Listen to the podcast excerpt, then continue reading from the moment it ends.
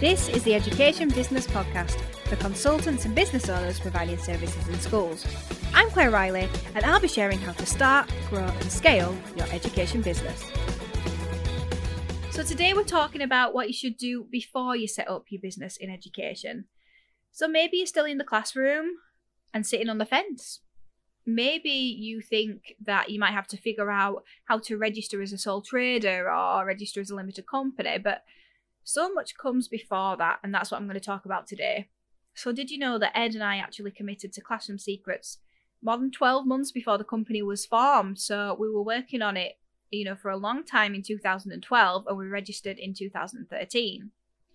And we also didn't do some of the things I'm going to talk about today that we should have done, so I'll make sure I cover those in the episode as well.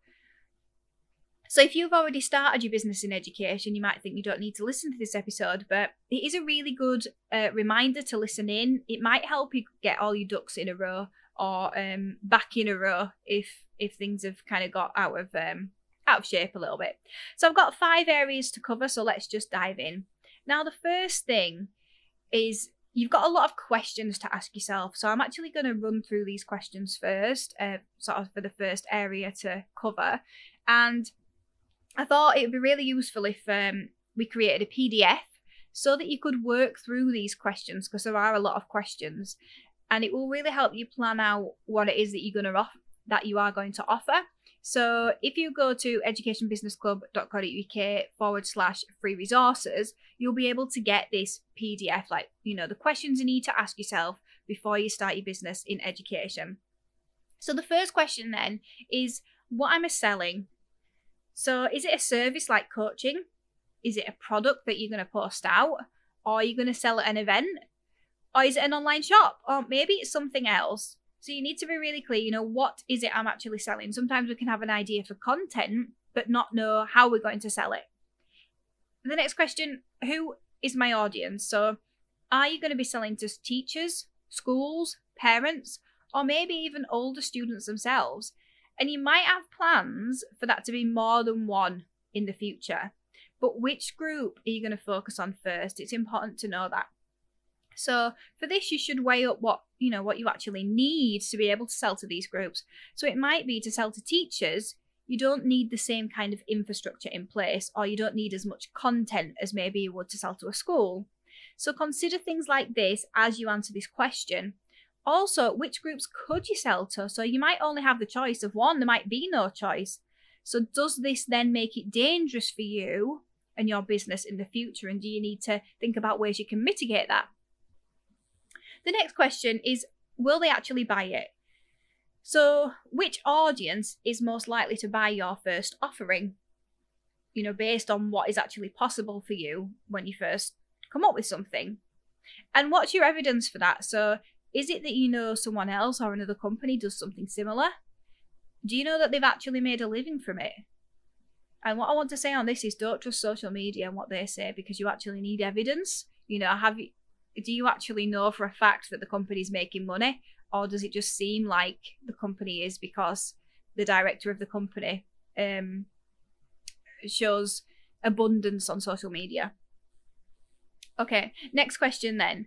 So ask yourself what will it cost me to set this up and run it in the first 12 months?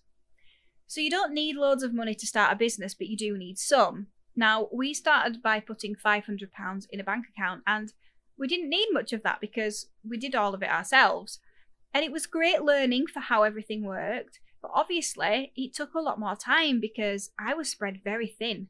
I was creating resources, I was marketing, I was proofreading my own work, and then I was uploading them. And because we didn't hire the um, sort of developer support, it actually took a lot longer to upload them than it would have done if we'd have done that in the first place and it had been more automatic. So if you want to speed things up, then you might need more help, which is going to cost, and you need to really think about that. You know, do you need a website that you're going to have to invest in? Are you going to have to invest in an accountant or software? Okay, the next question then that I need you to focus on is what will be the price for the customer? So sometimes we think, okay, well, I want to make it really, really cheap and it'll be this amount, but we don't do the thinking behind that. So is it affordable for the customer group you've chosen? And is it comparable to others in the market? So you might decide that you want yours to be really cheap, but does that make people believe that it's not very good because in the market there are others that are quite a bit more money than you? So have you got good reasons for the price that you are choosing basically? So for example, why will you be more expensive than a competitor with much less less to offer? And it's not that you can't do that, you just need to know your reason. You need to have a rationale for that. So then linking from that is this question, do the numbers work? So this is all about working out if your prices match your expenses and then still give you a profit at the end of it. So basically, is it worth doing? Because you could charge teachers £10 a year and then realize that, you know, you'd need 500,000 teachers to to actually make a profit and then I don't know, you realize that there's not that many teachers. so things like that. So basically, is it worth doing? And when will it be worth doing? So in the beginning, it can be really hard. So how much money would you need coming in to say that it's worth doing? And how does that translate to the number of customers? So resource companies like us at Classroom Secrets have a model similar to Netflix. And the Netflix model is really hard to get going. Um, lots of people tell me, "Oh, I'm going to start a resource company," I'm like, "You don't know how hard it is," um, because it's all about reach. So obviously, there are some businesses in education where you can charge a larger amount up front for something, and then there are other businesses where it's a very small amount, but then you need a lot more customers. So it took a long time for Classroom Secrets to be viable because it's low cost to many, which means you have a certain level of work that you need to sustain before you can get money in. So, an example of that, especially for a resource company, is people often ask me if we're really busy at certain times of year, like it'll be September, and they'll go, Oh, you're really busy now. And in some departments, obviously that's true, like customer service, but our production department, who creates all the resources, they're always busy because they're always creating new content, whether sales are happening or not. So once you make that commitment with a resource company, then you have to stick to it. So the numbers could not work for a fair amount of time because you've still got to create the content, but you might not be making the sales. So if you're providing an in person service, then obviously this has a much higher ticket price, but it's still easy to not factor in what will uh, what it will take to make it viable. So, how many sessions do you expect to get booked, and how are you going to get paid over the summer holidays? And you know, what are you going to consider as fully booked? And are you thinking about being paid for your admin work, or do you just see that as a weekend job that your company doesn't pay you for? So it's not about whether a person will pay you for your admin, it's whether the company can pay you for your admin. And what you're charging a school is not the money that you're taking away at the end of the day.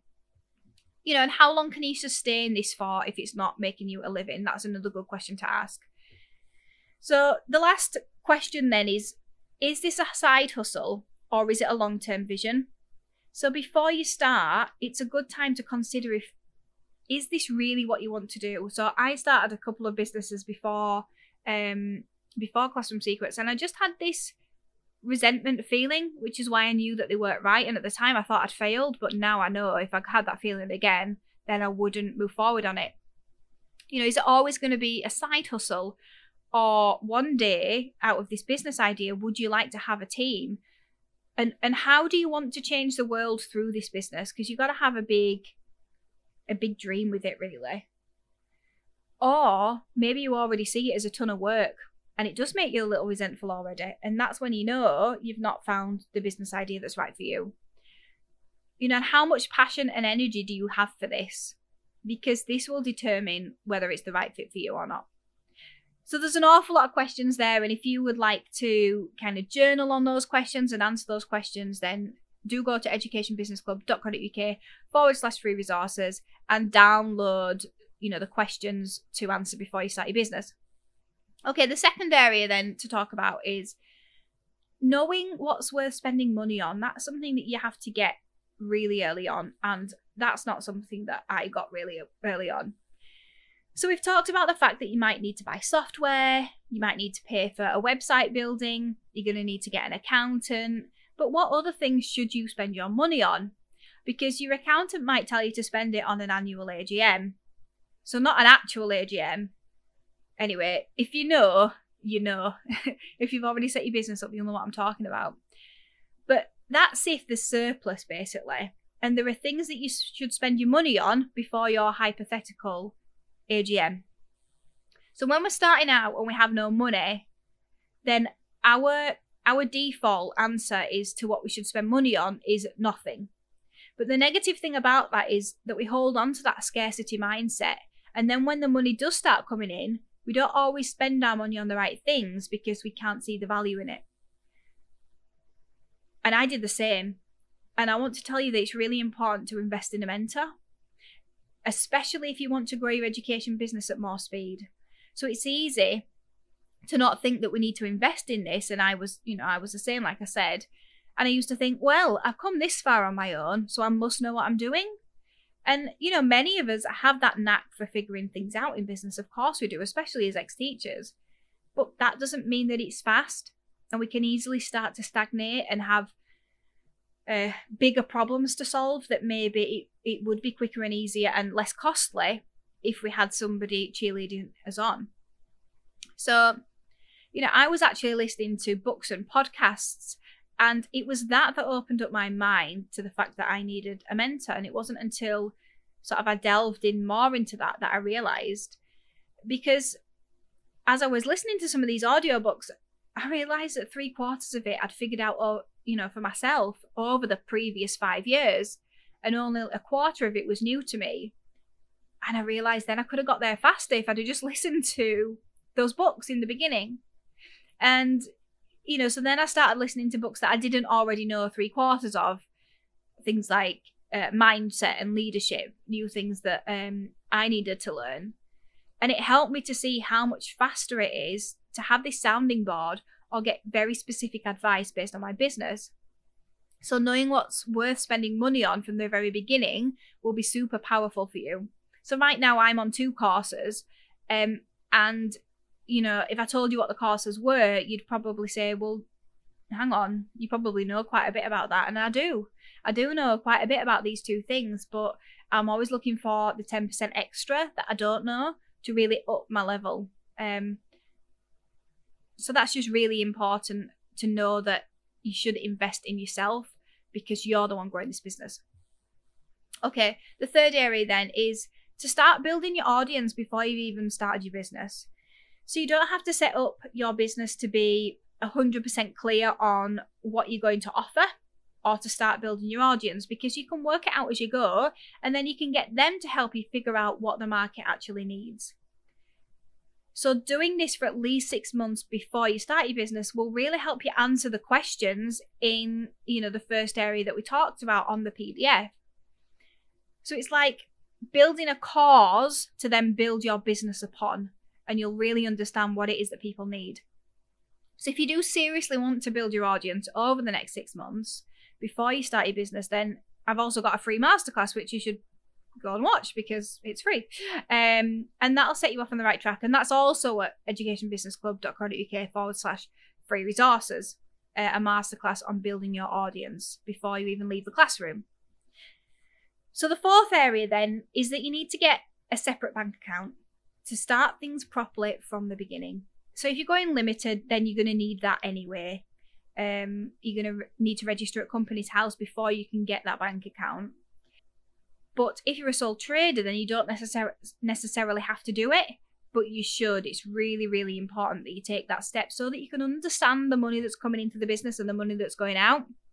And it also makes this statement, doesn't it, as well, that this is a real business now and it has its own bank account. And the last thing you're going to need to do before you start your education business is work out what your vision for the company is and what values you want to translate into the company. So this is hard. It's not an easy thing to do at all.